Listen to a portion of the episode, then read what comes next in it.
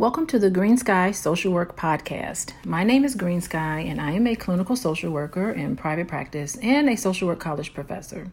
I put together a 10 part module on the very serious topic of social work for anyone interested in learning more about this topic. The first part of the topic that that will be discussed today are facts and common misconceptions of suicide. So, the best predictor of a completed suicide for someone would be what? What would be that best predictor? Um, what research is showing us that any predictor of a behavior is a history of the past behavior. So, the best predictor of a completed suicide is a history of suicide attempts. So, if you're dealing with anybody who have um, uh, committed suicide in the past, you really need to be concerned about that person. You really need to take notes and think about their history, look at their past in depth. Why? Because half of the suicides um, attempts are actually completed on the very first attempt. And so that means that people who are contemplating and actually attempting attempting suicide are very serious about ending their life.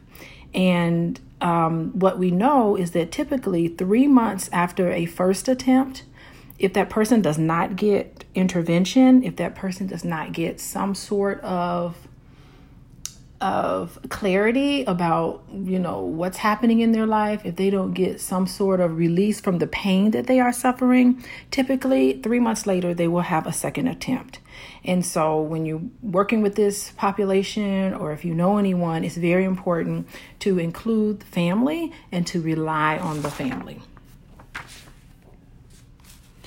Another um, interesting topic about suicide is that um, you can ask a question about their spirituality. So, how would God respond? How would God respond to you ending your life? And so, the answer to that question can give you insights into someone who's seriously contemplating um, suicide. And um, what that's saying is that it's important to look at their faith system. So, um, research says that the presence of an active faith system decreases suicide. And so, um, again, you would also include family members into the treatment, but you would also want to include um, a spiritual person or a pastor or someone who is um, who is entrenched in the in their faith system to include them on any discussions that has to do with with suicide. Okay. Facts about suicide. Um, we do know that um, death by suicide is the number eight killer in the United States. That means that um, a suicide is done every 20 minutes. So, every 20 minutes in the United States, someone takes their own life. Um, so, 90% of the people who complete suicide has a diagnose, diagnosable mental disorder or um, uh, mental illness or substance abuse disorder. Um, so, what this tells us is that individuals who are um, committing suicide, many of them have uh, mental health issues. And I don't want to um, have the false misconception that if you have a mental health issue, that you will commit suicide. That's not. It's people with mental health issues who actually commit suicide the rate is like maybe 5%, 5 or 10%. So many people who um, have mental health issues, uh, they do not commit suicide. However, individuals who do commit suicide, many of them do have a mental health issue, and many of that that reason is because a lot of times the mental health issue um, uh, goes on untreatable untreated. So if you have someone with a mental health issue and they're not getting treated for that, then they'll be, um, then, you know, that puts them in a higher category of committing suicide. Men are four times more likely to commit suicide than men. Um, however, women attempt suicide more frequently than men. Um, white men um, commit 72% of all suicides. All suicides conducted um, are done by white men are 72%. So that's basically three out of every four suicides is done by a white man. And what um, research is showing when people examine that further, they're finding that these are white men in very rural areas. These are white men who have very low education. These are white men who have um, who are struggling financially, and so they basically, I think, you would consider them as a failure in a sense. They're not really achieving some of the things um, that they need to achieve. And of course, there's some uh, substance abuse, particularly um, depression and particularly um, alcoholism.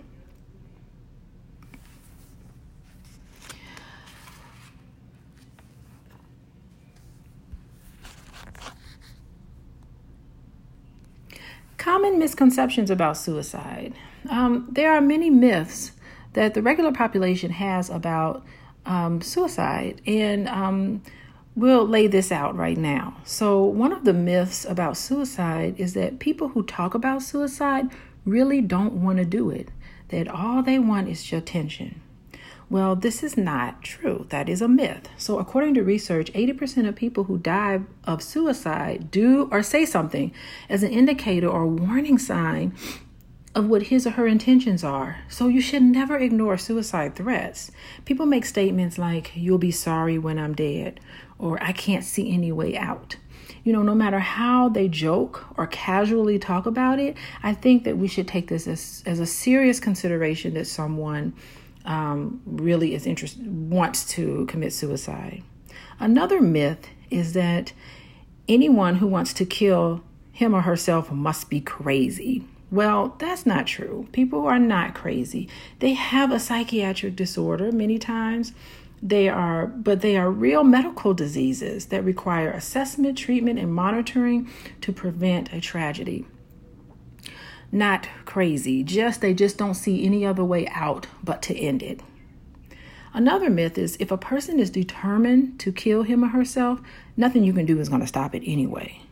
And that's not true. You know, even the most severely depressed person, they do have mixed feelings about committing suicide. A lot of times, maybe they kind of want to die, but many times they're just wavering until the very last moment of wanting to live and wanting to die. So most suicide people, suicidal people, they really don't want to die. What they want is they want the pain to stop because these individuals are in so much pain and they have this impulse where they really want to end it all overpowering them and so it doesn't last forever, that these are fleeting thoughts, and that many times they're wavering back and forth about whether they want to do it. And if they wanted to commit suicide, they would just already do it, you know?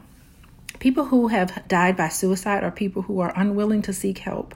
That's a myth. You know, studies of suicide victims have shown that more than half have sought medical help within six months before their death.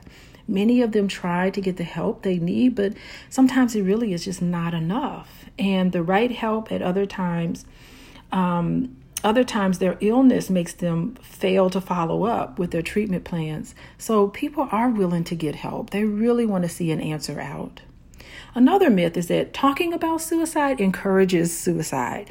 That is a myth. You know, you you do not give a suicidal person the morbid idea of talking about suicide you know, just by talking about suicide. The opposite is true. Um, when you bring up the subject of suicide and discuss it openly and you're comfortable with it, um, it's one of the very most helpful things that you can do and has been proven to actually, when you talk about it, it protects them and it prevents suicide because it lets that person know that you care. Lastly, if a person is suicidal, his situation was probably so bad that death was the only option. Well, that is a myth. You know, perceptions of depressed individuals really are more severe than the actual event. So, individuals who do not carry on with the act manage through similar events. You know, death is never really the only option, and so it's important that you explore with them um, all the different options other than death by suicide. And that concludes our first part in the series of talking about a very serious attempt of suicide. Um, this is the Green Sky Social Work Podcast. I am Green Sky. Thank you very much for your attention.